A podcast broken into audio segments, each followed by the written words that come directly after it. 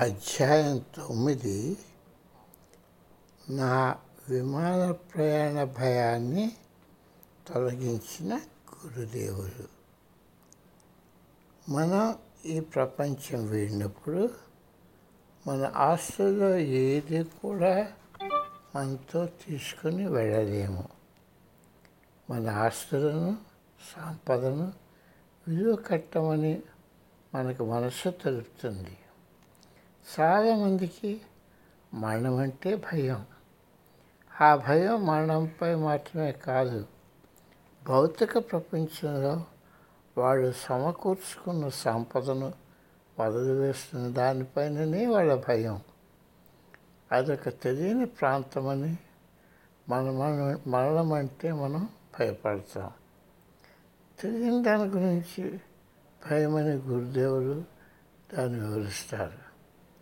తెలియని దాని గురించి భయమని గురుదేవులు తాను వివరిస్తారు పుట్టుక సావు పుట్టుక ఉన్న బిందువులలో రెండు బిందువుల మధ్యనున్న చిన్న విరామ చిహ్నం జీవితమని గురుదేవుడు గురుదేవులు చెప్తుండేవారు పుట్టుక సావు పుట్టుకలన్న బిందువులలో రెండు బిందువుల మధ్యనున్న చిన్న విరామ చిన్న జీవి చిన్న జీవి జీవితం అని గురుచేవారు చెప్తుండేవారు. రెండు వేల పదకొండవ సంవత్సరంలో మృత్యుముఖం నుండి నేను తప్పించుకున్న నా అనుభవం గురుదేవులను కలిగానే మరణమన్న భయాన్ని తొలగించి వేసింది. నేను ఆ నిర్దిష్ట యమం ద్వారా ఈ అనుభవాన్ని పొందుతూ మరణాన్ని ఎదిరించవలసి వచ్చింది. ఉద్రేకం లేని రీతిలో అతి ముఖ్యమైన విజ్ఞానాన్ని ఆయన అనుగ్రహం దయతో పొందే అదృష్టం నాకు లభించింది. ఇదొక సాహస గాథ. గురుదేవుని నేను కలియక ముందు విమానం ఎక్కుతున్నప్పుడు మళ్ళా కూర్చొని సీటు బయట పెట్టుకున్నప్పుడు ప్రార్థన చేసుకునేవాడిని. విమానం ఎగరడం మొదలుపెట్టినప్పుడు ఇంకొక ప్రార్థన చేసేవాడిని.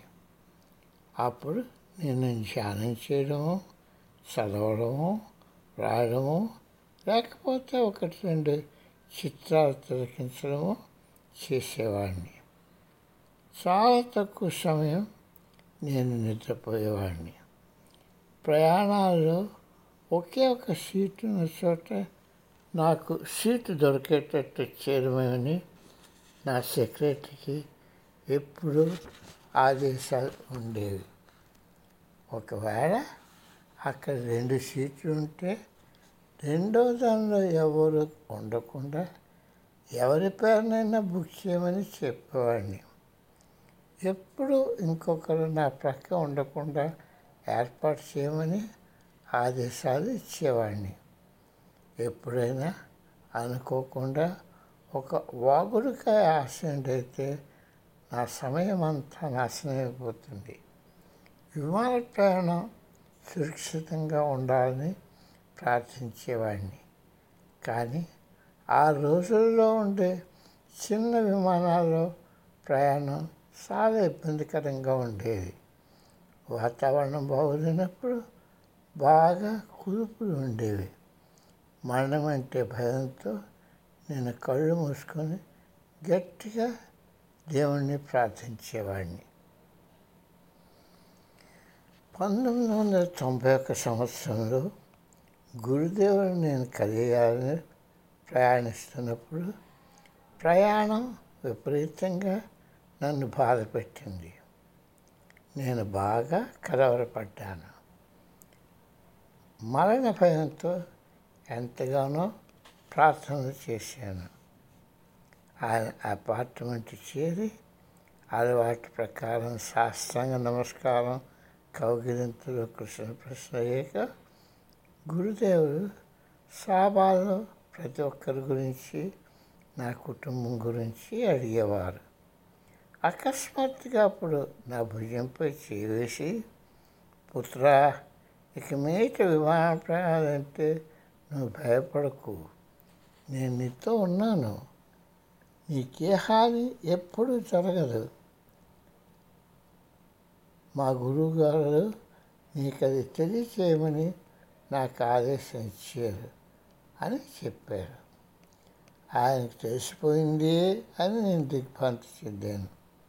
కొంచెం కలవరపడినా ఆయన పాదాలపై రాలి ఆయనకు ప్రార్థన చేశాను. అమాయకత్వంతో వివేకహీనంతో ఆలోచించకుండా గురుదేవా మీరు ఇది ఎలా తెలుసుకున్నారు? అని నేను అడిగాను. పుత్రా నాకు తెలుసు. ఎప్పటిలాగే ఆయన క్షణం పాటు కళ్ళు మూసుకున్నారు. నీ గురించి నాకు అంతా తెలుసు. నేను ఎప్పుడు నీతో ఉంటున్నాను. నీవు మరెప్పుడు భయపడుతున్న అవసరం లేదు అని ఆయన పునరుద్ఘాటించారు. ఎప్పుడైనా భయం వచ్చినప్పుడు లేకపోతే నీకు నా అవసరం వచ్చినప్పుడు ఒక్కసారి మంత్రాన్ని జపించు. ఇది నా వాగ్దానం. గురుదేవుడు నా భయాన్ని తొలగించారు. ఆయన నాతో అన్ని సమయాల్లోనూ అంటిపెట్టి ఉన్నారు దానితో ఆ రోజు నుండి కలవరపరిచే సమయాల్లో కూడా నేనెప్పుడు విమాన ప్రయాణానికి భయపడలేదు. అది గురుదేవుని గొప్పతనానికి మరొక నిదర్శనం. రాత్రి పగలు ఆయన నన్ను సంరక్షిస్తున్నందుకు నేను ఆయనకు ఎంతో కృతజ్ఞతని.